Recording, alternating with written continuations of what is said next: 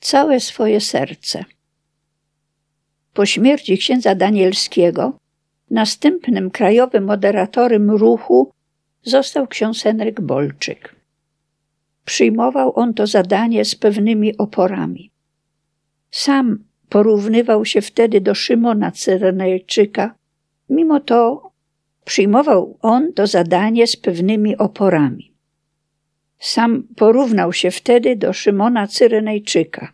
Mimo to w tę posługę włożył całe swoje serce i pełnił ją jak najlepiej potrafił, aż do 2001 roku. A czas ten okazał się bardzo trudny dla ruchu, który przeżywał wtedy poważny kryzys. O mało co nie zakończyło się to rozdzieleniem domowego kościoła od całości ruchu Światło-Życie. Ksiądz Henryk tak mocno to przeżywał, że już w 1997 roku chciał w związku z tym złożyć rezygnację z funkcji moderatora generalnego.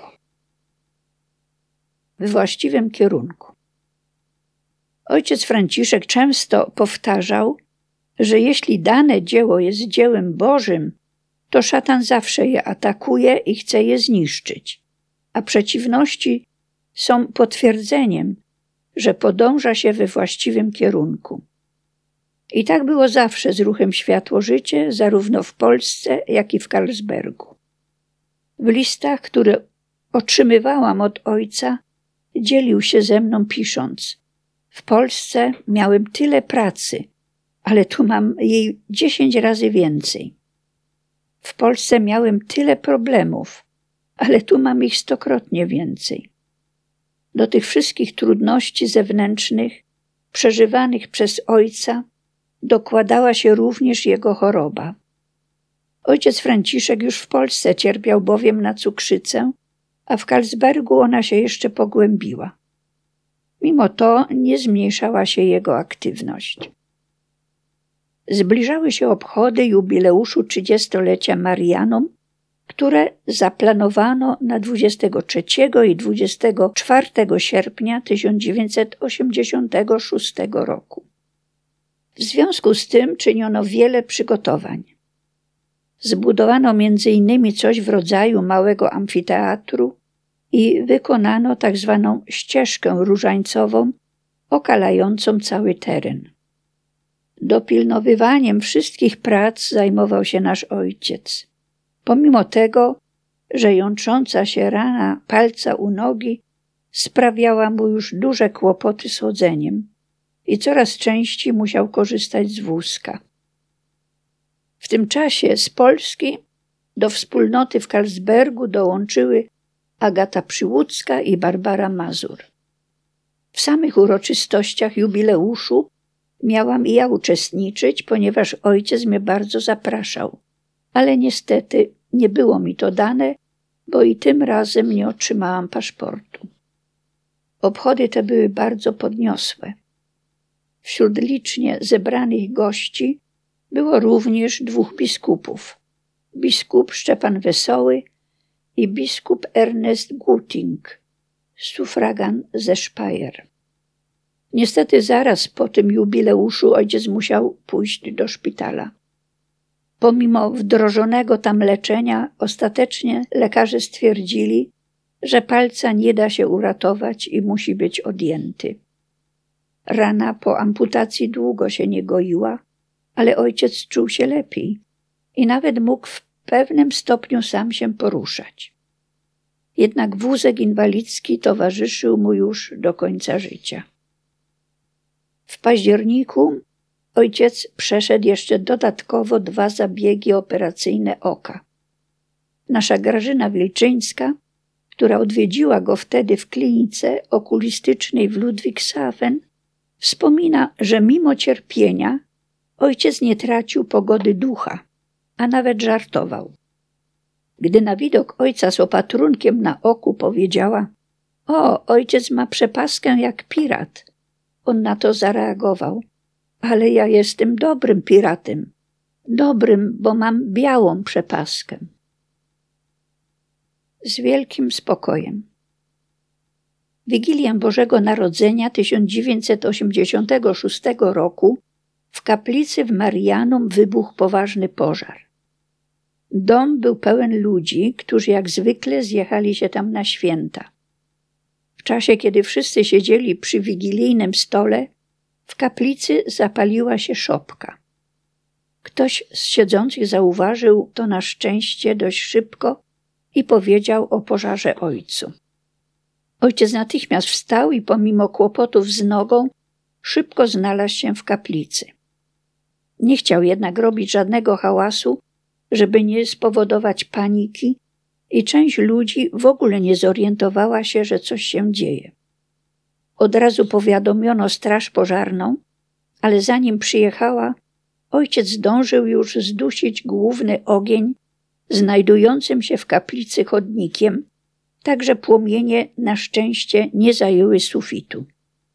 Z pomocą kilku osób udało się jako tako opanować sytuację, a straż pożarna, która w tym czasie dojechała, dogasiła resztę.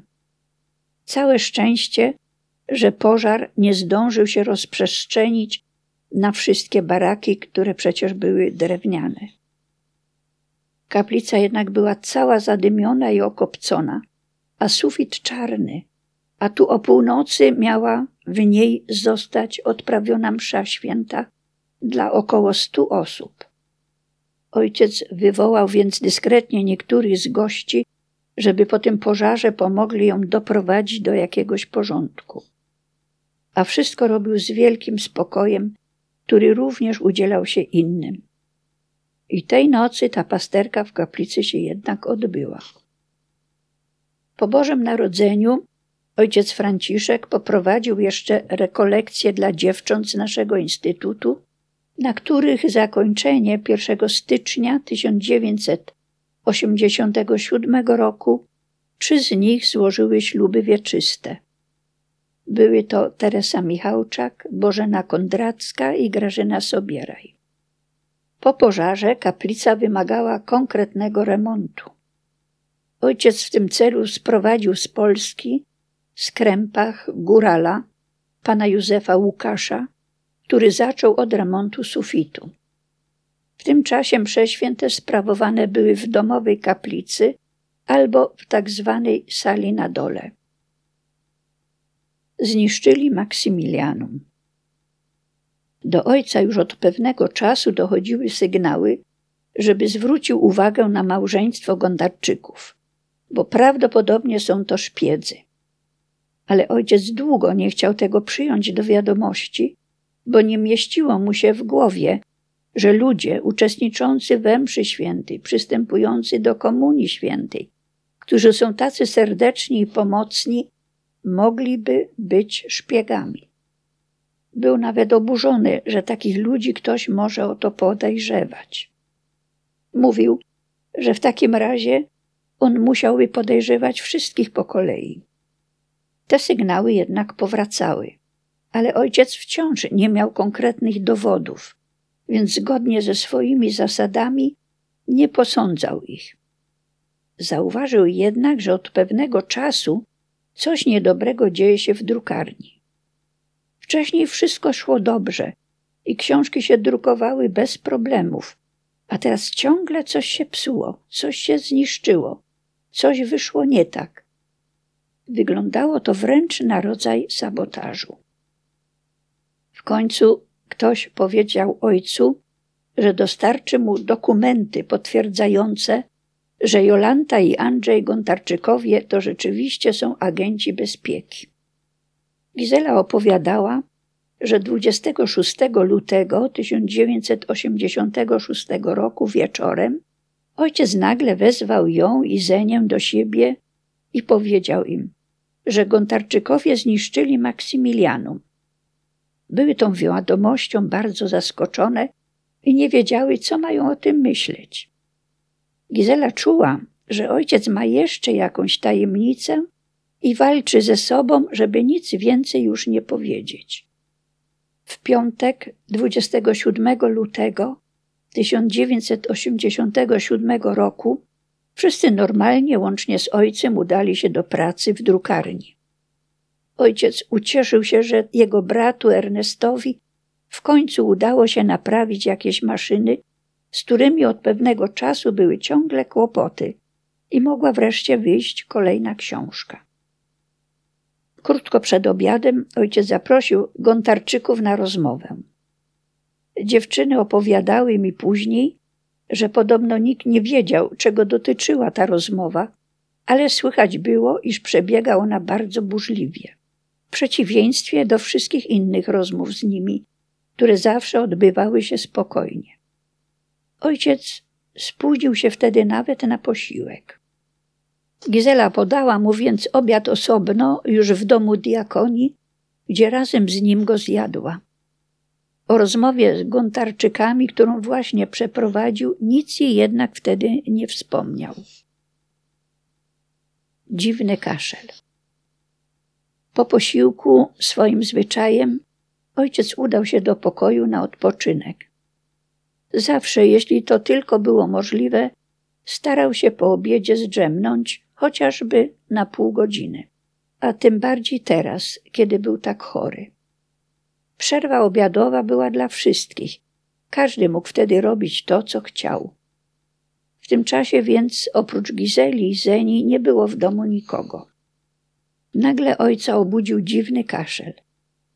Od czasu obozu ciągle kaszlał, co było pozostałością po przebytych chorobach. Kiedy jeszcze był wikariuszem na różnych parafiach, to po tym kaszlu ludzie poznawali, że on siedzi w konfesjonale. Tym razem był to jednak zupełnie inny kaszel, który ojca zaniepokoił na tyle, że zadzwonił domofonem do Gizeli i poprosił ją, żeby wezwała lekarza. Doktor Fritsch przybył na miejsce dosłownie po pięciu minutach i zaraz się zorientował, że stan ojca jest bardzo poważny.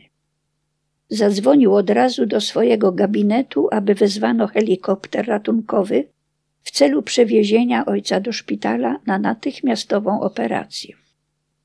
Na wszystko było jednak już za późno, bo ojciec zaczął umierać.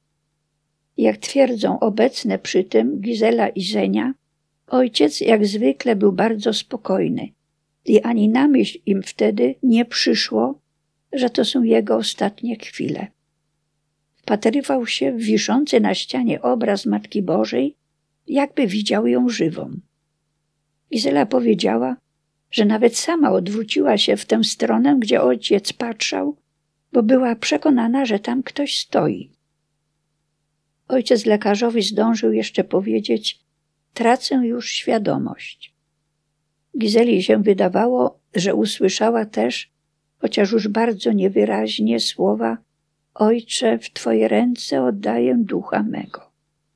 I ojciec nic więcej już nie powiedział. Była to godzina 16.15. Doktor Fritsch stwierdził, że to koniec, a jako przyczynę zgonu podał zator tętnicy płucnej. Dla wszystkich mieszkańców Marianum był to szok. Przecież jeszcze przed południem ojciec normalnie funkcjonował. Niektórzy nawet z nim rozmawiali, a tu teraz schodzą się na kolację, a jego już wśród żywych nie ma. Można sobie wyobrazić, co tam się wtedy działo. Ile musiało być lamentu i płaczu. Dziewczyny później opowiedziały mi, jaka scena miała też wtedy miejsce. Chodziło o pana Ryszarda, którego ojciec przyjął do Marianum jako ostatniego przed swoją śmiercią.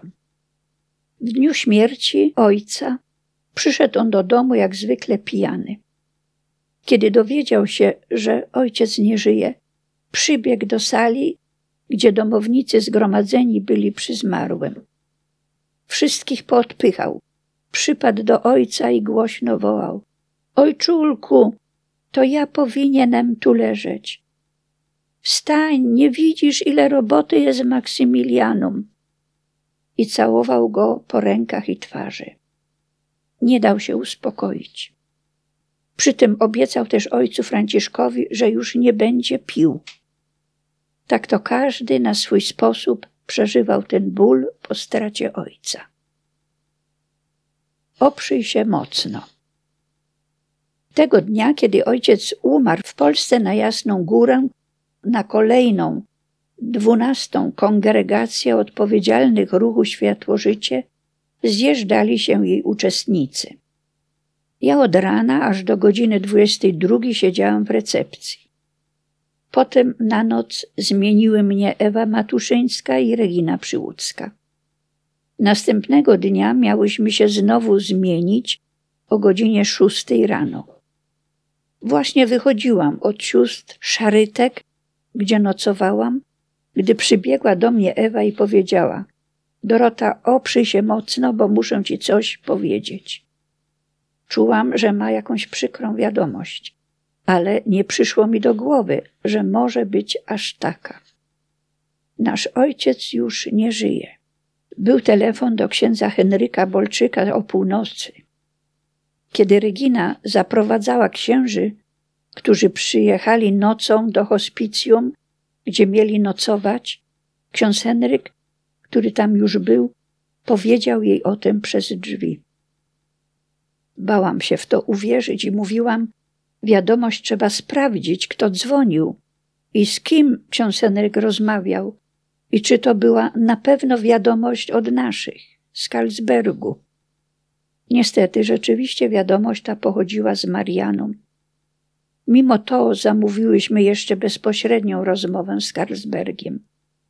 Telefon odebrała Zenia, która wszystko potwierdziła i opowiedziała w szczegółach, jak to było. Wiadomość o śmierci ojca rozeszła się po świecie lotem błyskawicy. Od razu ogłosiły to Radio Watykańskie i Radio Wolna Europa. Zenia powiedziała nam wtedy, że telefony u nich się urywają i przychodzi mnóstwo telegramów kondolencyjnych. Ojciec Święty na ręce biskupa Szczepana Wesołego przysłał telegram tej treści.